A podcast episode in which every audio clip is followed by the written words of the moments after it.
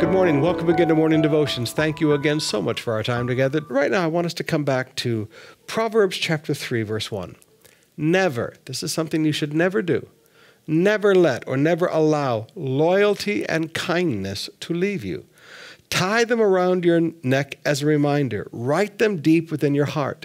Then you will find favor with both God and men, and you will earn a good reputation.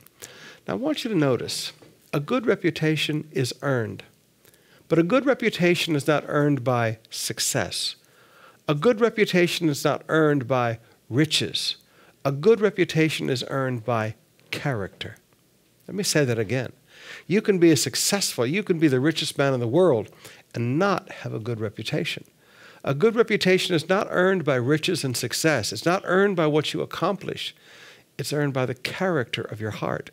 Never let loyalty and kindness leave you. You don't find a lot of kindness or loyalty in the world today. These are rare commodities. You find a lot of swimming with the sharks. You find a lot of cutthroat competition. You find a lot of, well, it's only business, it's not personal. But you don't find a lot of kindness.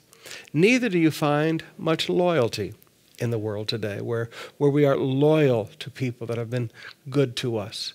Now, brothers and sisters, I like what he says here. Tie them around your neck as a reminder. Another translation says, wear them as an adornment, like a necklace around your neck.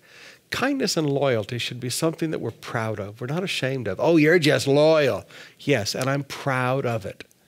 Let kindness and loyalty be a part of your life. This is what earns a good reputation.